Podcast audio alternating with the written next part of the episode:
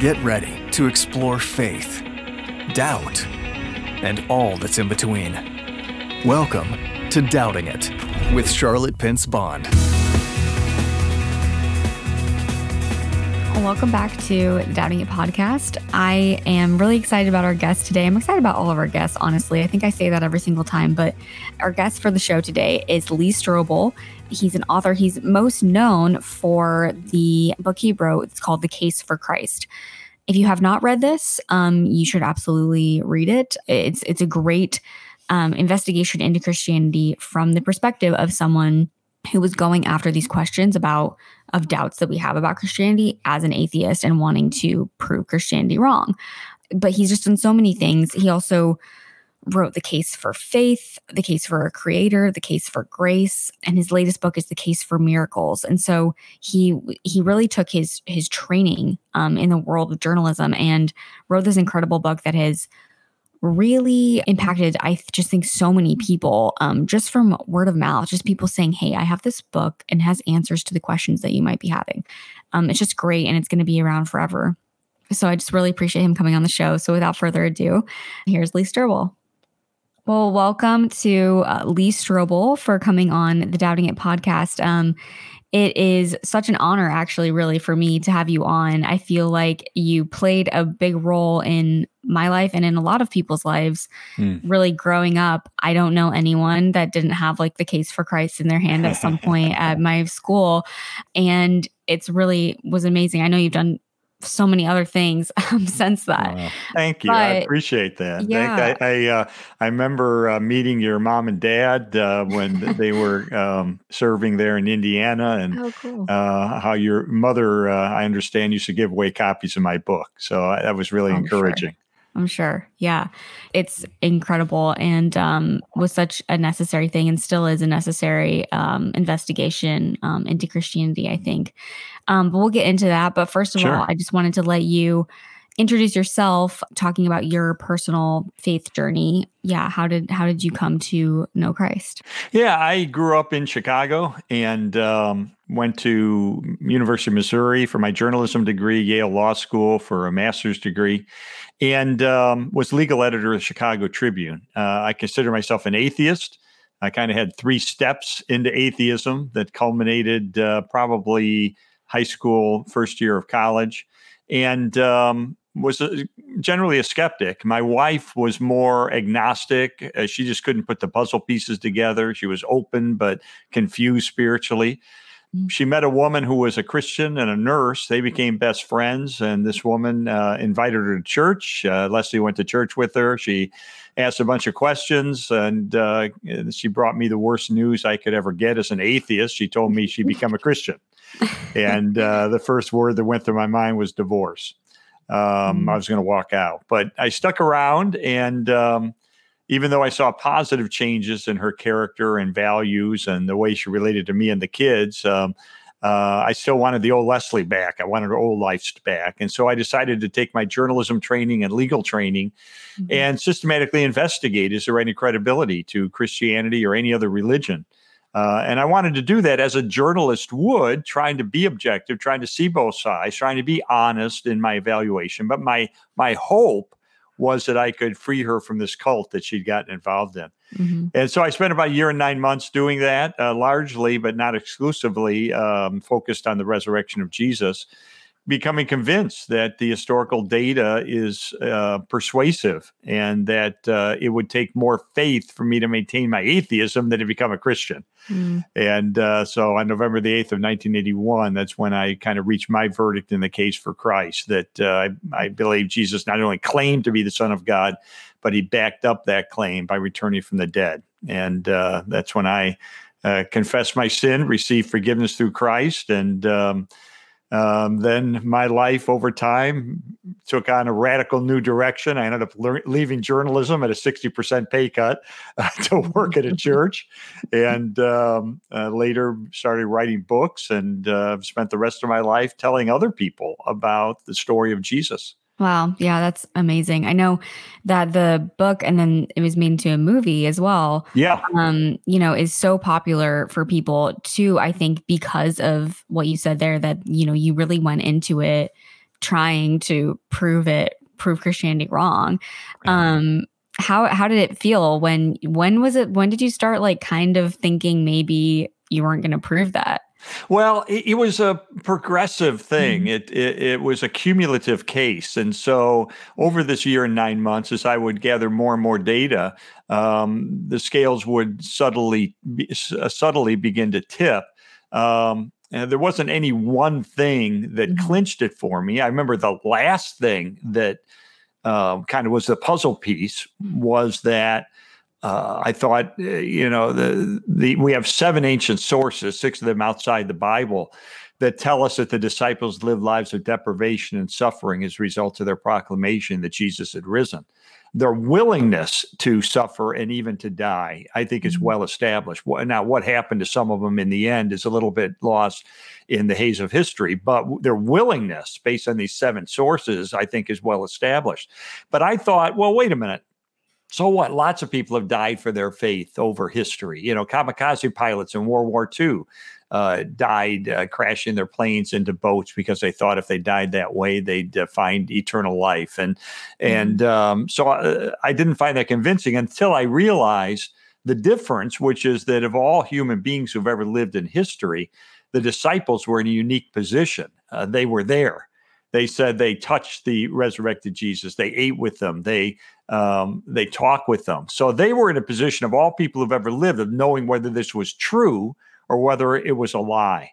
And knowing it was true, they were willing to die for it. That told me something about the veracity of their claims. And so mm-hmm. that was kind of the last puzzle piece. I wouldn't say it's the most persuasive, but it was kind of the last puzzle piece that went in for me uh, that convinced me that uh, that Christianity is true. Wow. Yeah, and you know, you said too, you you kind of shifted careers so much. Yeah. How what happened with people? I mean, when a when you wrote this and became a Christian, but then also it was like so extremely popular, yeah. um, which I'm sure my I mean maybe it would have been overwhelming maybe it wasn't. Um, how how did that feel? How did you handle reactions from people or friends in your life? Well it was very interesting. Uh, the colleagues of mine at the chicago tribune were uh, in their rea- in their personal a- reactions to me, they were very kind and understanding. But then I would hear things mm-hmm. behind the scenes like, you know, hey, I hear Strobel's got religion. Strobel's gone nuts. You know, Strobel's become a Jesus freak. You know, you'd hear those things whispered mm-hmm. under people's breath. So, uh, you know, I think there was kind of a mixed reaction from my friends. Of course, they knew me from my days. You know, I lived a very immoral and drunken and narcissistic life. And I'm mm-hmm. sure they were skeptical about this change in my values and character and morality. Um, you know, so, and then when the book came out, you know, back then the rap was that apologetics books didn't sell. Evidence books on evidence for the faith were not popular.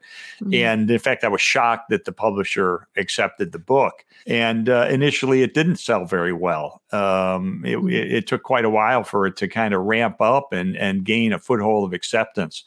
But the, the most fun part of that has been the stories through the years of people mm-hmm. whose lives have been changed by the book. I mean, mm-hmm. uh, I think of Evel Knievel, the famous uh, motorcycle daredevil writer who uh, was a drunken, profane, um, wild living guy who mm-hmm. uh, was on the beach in Florida in later years of his life and heard God speak to him and say, Robert, I've saved you more times than you'll ever know. Now I need you to come to me through my son Jesus. And he he didn't know what to do. He felt this on the inside, and so he called the only Christian he knew, Frank Gifford, the uh, white, the husband of uh, Kathie Lee Gifford, who was a sportscaster, and said, mm-hmm. "Frank, I had this experience. Who's Jesus?" And Frank said, "Well, get the case for Christ." And and so uh, mm-hmm. Evel did, and and ended up reading it and had a radical conversion to Christ. Ra- one of the most profound conversions I've ever seen. First time he ever mm-hmm. shared his story at a church, 700 people responded by receiving Jesus as their forgiver and leader right there on the spot and being baptized. Um, he actually had engraved on his tombstone, believe in Jesus. And uh, mm. it was funny because he called me up to thank me for writing the book and uh, it called me out of the blue. And I picked up my phone and I said, "Hi," um, and uh, the voice said, "Is this Lee Strobel?" I said, "Yeah." He said, "Well, this is evil. And I thought, oh my gosh, Satan has got a hold of my phone number. Can can Satan do that kind of thing? That's unbelievable. And no, no, Evel Knievel is oh, okay. So wow. so we became friends before he died. And uh, oh, so there have been stories like that of people, skeptics and people um, from all walks of life who uh, mm-hmm. God has used the book uh, in their spiritual journey. Yeah. Oh, absolutely.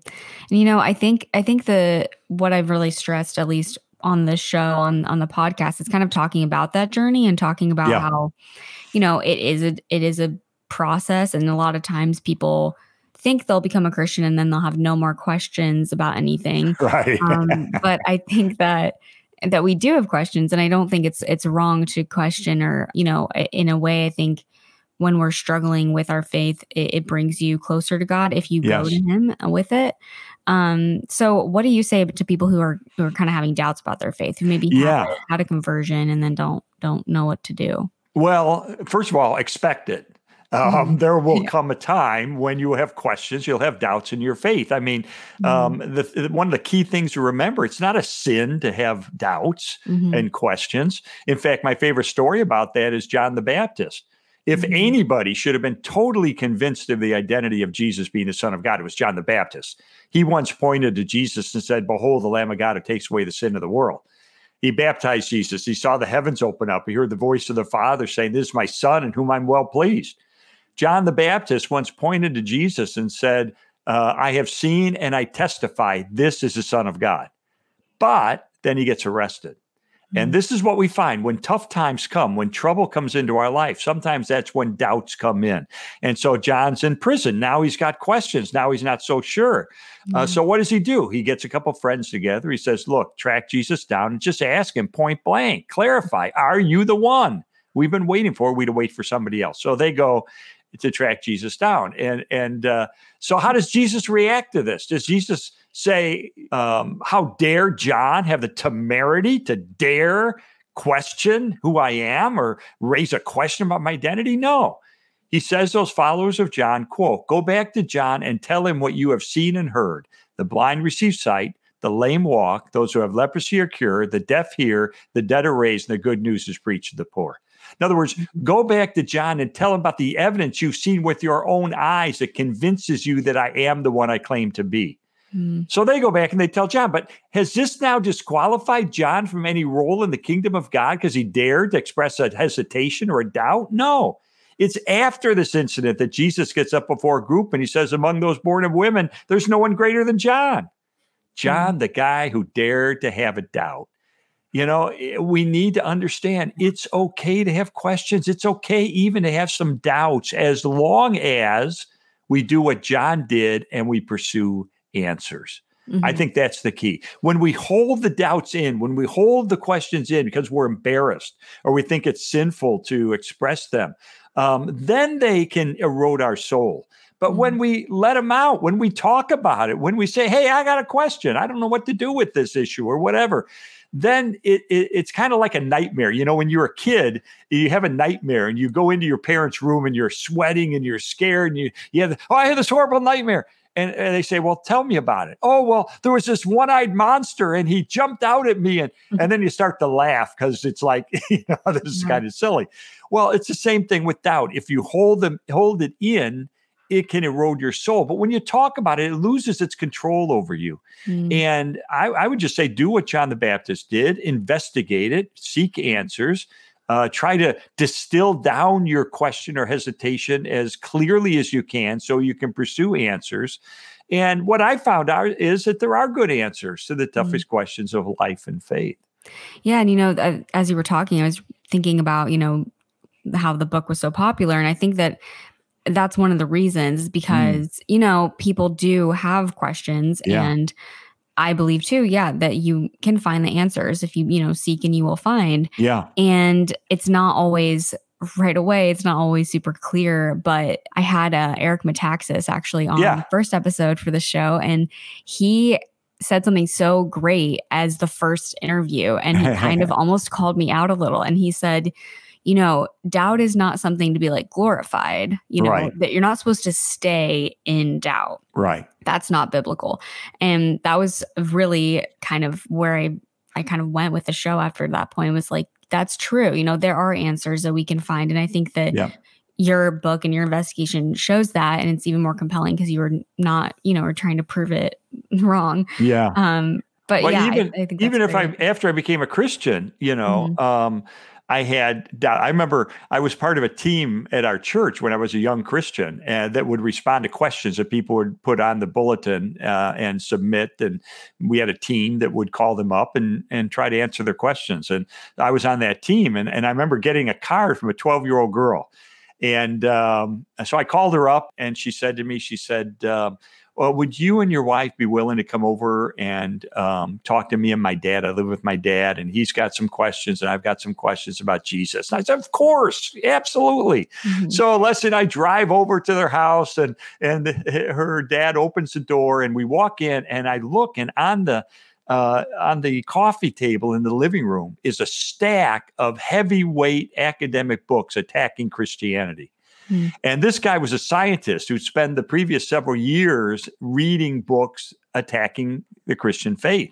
Mhm. And so we sat down at dinner and we talked till one in the morning. And he raised some of the most difficult, troubling questions about the faith that I had heard. It was stuff I'd never really checked out in my journey. And I remember at the end of that saying, Sir, you've raised a lot of really profound questions. And, and, and I don't know the answers to them, but I, I just don't think you're the first person in 2,000 years uh, to pull the rug out from under Christianity. So I think Mhm. there might be answers. Let me go try to find them. And so I went out, and I- I'll tell you, when he challenged me with those questions, it, I call it, I had a sense of spiritual vertigo. You know, Mhm. uh, kind of that nauseous feeling that, oh my goodness, maybe I didn't do a good job of investigating this before I jumped in hook, line, and sinker. And, um, but then I, guess what? Every single issue he raised, I found a good answer to. Mhm. And what did that do? Well, first of all, it deepened my faith and it encouraged me that no, you know what, there are good answers to these tough questions of life and faith. Mhm. And then secondly, it, it it empowered me to be more willing to continue to engage with people because Mhm. now if someone raises those questions, I've got a good answer, Yeah. and uh, it just kind of builds a library of confidence in me that that um, um, gives me um, willingness to reach out to other people. Yeah, I think that's so true. I think I think when you do find answers, it does give you, like you said, that confidence because it can be a scary thing to Yeah. have some doubts and just kind of push them aside and say, "Oh, I don't, I don't want to investigate because I don't, I don't, you know, want to find Yeah. on such such and such answer." But eh, but it's it's really it has the opposite effect, like you said. It just kind of eats away at you. And we are going to take a quick break, and we will be right back. This podcast is part of the Edify Podcast Network. Edify is a faith inspiring app that brings together thousands of the best Christian podcasts in one place for your listening enjoyment. Cut through the noise and grow your faith by diving into the world's top Christian podcasts today. Download the Edify app for free from the App Store or Google Play, or by going to edify.app. That's E D I F I dot app. This is the Edify Podcast Network. Welcome back. so you had written an article recently about doubt Yeah. and you say in the article that doubt is many people think doubt's the opposite of faith but it isn't Right. and you say the opposite of faith is unbelief Yeah. which i think is is great because then one of the questions i was going to ask you is what do you think is you know the antithesis or the opposite of doubt and i've asked a lot Yeah. of people that and sometimes the answer is faith but i i think that this is a really good way to put it and i haven't really heard it put that way before um can you explain that a little bit Yeah, um, Os Guinness talks about this a bit. Um, that uh, you know, doubt is to be of two minds. In fact, that's the origin of the word. Word really to be of two minds. So, in other words, you're not in one camp or the other necessarily. You're kind of vacillating back and forth. You're you're you're kind of on the fence. You're not sure. Uh, you're uncertain. That's doubt disbelief is the opposite of faith. Disbelief is a willing um, rejection of the Christian message. That's disbelief. That's active disbelief. That's the opposite of faith. Mhm. Doubt is just uh, being in a state of um, I say confusion, but of um, uncertainty where you're uh, you're trying to come down in one camp or the other, and mm-hmm. hopefully you will. Uh, and so I, I think that's encouraging because it tells me that um, doubt is not necessarily a bad thing you know doubt you know if uh, if people you know david koresh's followers if they had doubted his teachings maybe they wouldn't have died in the um, incident that happened in waco texas a number of years ago. Uh, you know it's a good thing that we have skepticism about matters and that we seek truth um, because sometimes we're pursuing things that are not based on truth and and and and morality uh, so doubt can provide that kind of caution. Um, and in faith, I think it encourages us to go deeper. I think a tested faith is a stronger faith than a naive faith. Um, mm-hmm. A faith that's never been tested uh, is often a weak faith because maybe the reason it's never been tested is because a person is intentionally avoiding anything that challenges their faith because they're afraid maybe it won't stand up maybe i'll mm-hmm. i'll find that it's not true and I think those that confront things head on, and as you said, uh, pursue answers and, uh, and seek the truth. Um, those are the people who emerge, uh, whose faith is like refined in fire, and it's like pure gold afterwards. Mm-hmm. So I think we have a stronger, purer faith when it's tested by doubt. And, and I think Eric is absolutely right. It's not something we pursue, but what what we find is going through that tunnel of faith uh, when we come out the other side uh, into the sunlight, uh, uh, or that tunnel of doubt, and, and come out the other side of the sunlight of faith, it, it can be a positive experience in the end. Yeah, I think that's that's really true. I I did have a similar where experience where I went through like a period of doubt and kind of didn't you know, kind of didn't follow Christ for a little while in uh-huh. college and then definitely felt that way. I mean, once it was, I kind of felt like I had an experience and I felt like, oh, he's definitely real. Then it really was never a question for me again, even yeah. though, of course, there are going to be times when, you know, we come across a terrible time in our life or, you know, a terrible trauma and, yeah. you know, need those answers. But I think that, you know, the truth, it can be found. Yeah. Yeah, I, I, agree. I agree, and I think the the one of the best ways, as I mentioned, to find that truth is when you have doubts. Often they're nebulous. You know, there's a, there's this vague sense of unease, and uh, mm-hmm. you know, I'm mm-hmm. not sure. What I recommend is really uh, think it through and distill it down. What is my specific doubt? Is it that I, I, am not sure I can trust the gospel accounts of Jesus' life, teachings, miracles, and resurrection? Is mm-hmm. that really the issue? Uh, or is it something else? And um, when we can distill it down, then we can better pursue answers. And we need to be aware of the fact that not all doubt is intellectual. Um, mm-hmm. It can be emotional. Yeah. Um, you know, um, one of the examples uh, in, in, my own life, you know, I like to think that my atheism was built on a um, an intellectual base that I was just too smart for Christianity. Uh, when the truth is, um, there were emotional issues as well. Uh, mm-hmm. one of the things that Freud commented on is that when people have a father who disappoints them or hurts them or lets them down in some way, often they don't want to pursue a heavenly father. They don't want mm-hmm. to be hurt again and disappointed again. If you look at the famous atheists of history, Camus, Sartre, Nietzsche, Voltaire, Wells, Feuerbach, O'Hair, all of them, according to Paul Vitz, professor at New York University, um, either had a father who died when they were young, divorced their mother when they were young, or with mm-hmm. whom they had a very difficult relationship. Mm-hmm. And the implication is I, I want to manufacture doubts about a heavenly father. I don't want to know a heavenly father uh, if he's only going to be a magnified version of my earthly father who's let me down.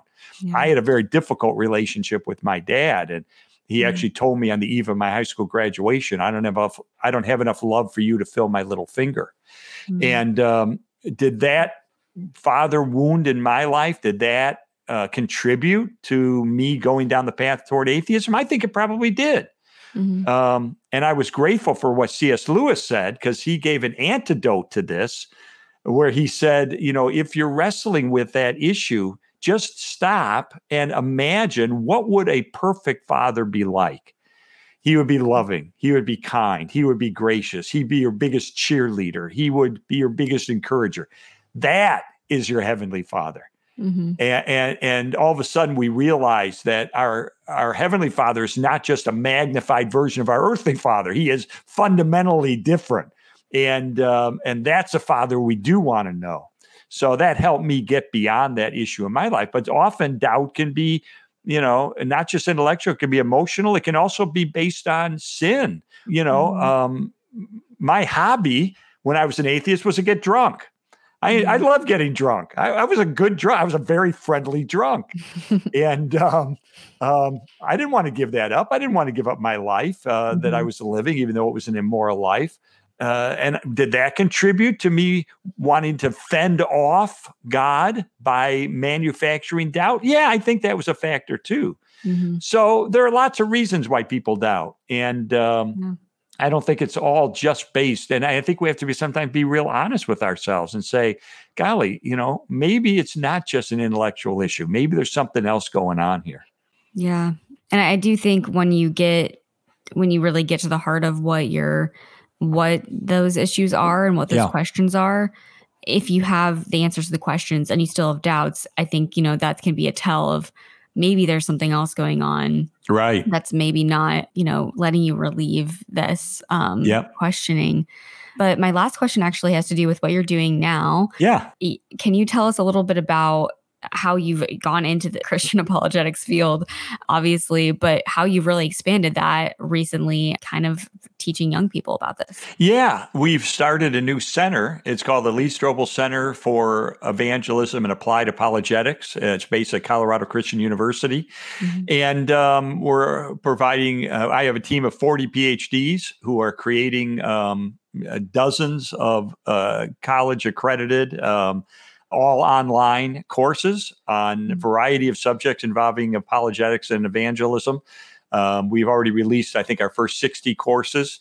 We've had uh, we've got a whole bunch of students who've already started, uh, scores of them that are already taking classes, and um, our hope is to train a, a new generation of people to not just live in an ivory tower and know a bunch of apologetics answers to tough questions, but mm-hmm. who are actively engaged in the marketplace of ideas mm-hmm. and uh, who are involved with uh, politics and involved with uh, their community and involved with uh, academia and so forth in a variety of different areas. So we want to see this. Uh, that's why we call it applied apologetics. We want people to put it to use. Mm. And um, so this that's been our new venture, and uh, it's really been fun to meet some young kids. And I say young kids, I'm I'm old now, so any anybody under sixty is young to me.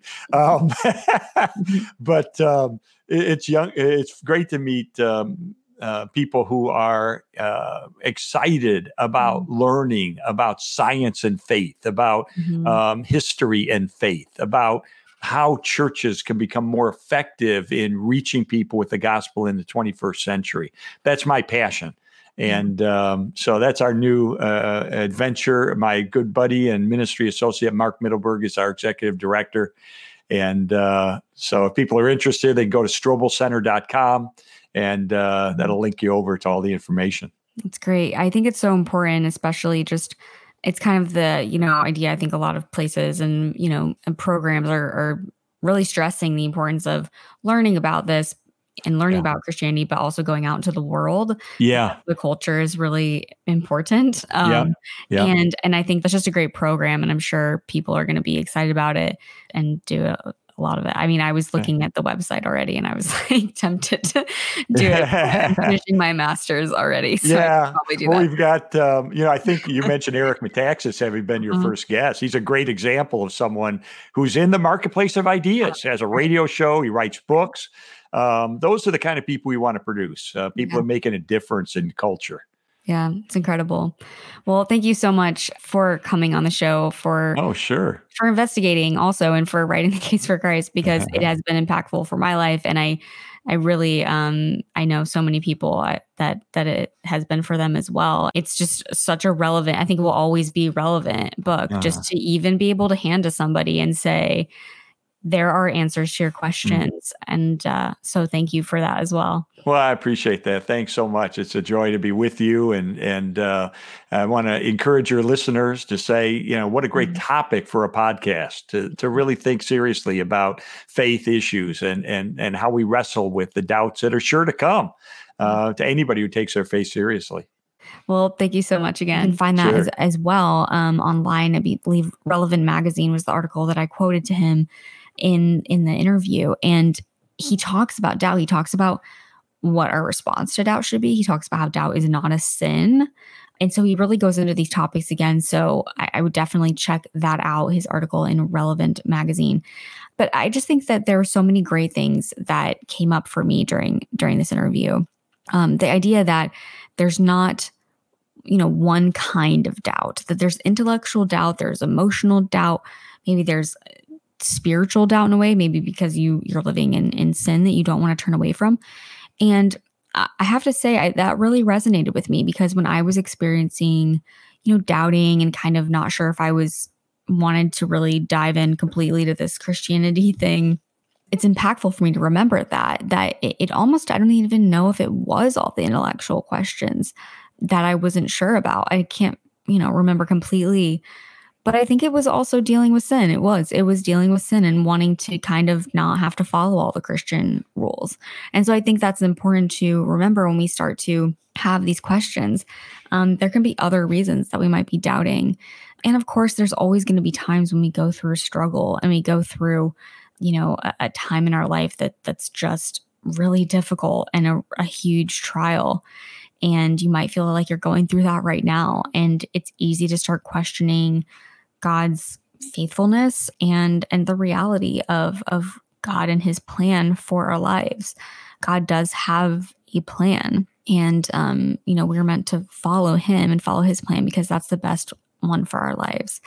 And um you know doubt is part of that journey. I think it's going to come up again in our lives, but it's um it's something that can actually, as Lee said, make our faith so much stronger on the other side of it. That if we do get these answers, but then also reach out to God and just be honest with Him. Um, I've had times when I've just been struggling and just been like, okay, I'm just gonna go read my Bible, and and just pray to God. And sometimes I don't even have anything really to say. I'm just like, I know I'm supposed to pray, and here I am. but that I think that moment, after those moments, for me, I always feel closer to God. I always feel like like our relationship is is tighter because you can't be close to someone that you're not vulnerable with. And so having these doubts and questions and then backing away from God is the wrong response because that is really where that you know that doubt can kind of take root and as lee said it can kind of infect your soul in a way and so i think that that's that's important to, to notice too um, that we're supposed to dig into it and we're supposed to bring god into it too. So if you pick up the case for christ if you have not read it it's on amazon. Seriously i'm not even kidding. Like go on your app or whatever right now and order it because even if you're you're not having doubts or questions right now it's just a really good good book to read. It's really great to just dive into those questions because they might come up and like lee said it someone else in your life might have these questions and you might say okay i, I remember how this was you know explained and how this was investigated so um but but do it in other places too as well and um and check out his other books too as i am going to do as well because i definitely want to read those too but thank you again for joining us on this podcast episode, and I hope that you have a great rest of your day.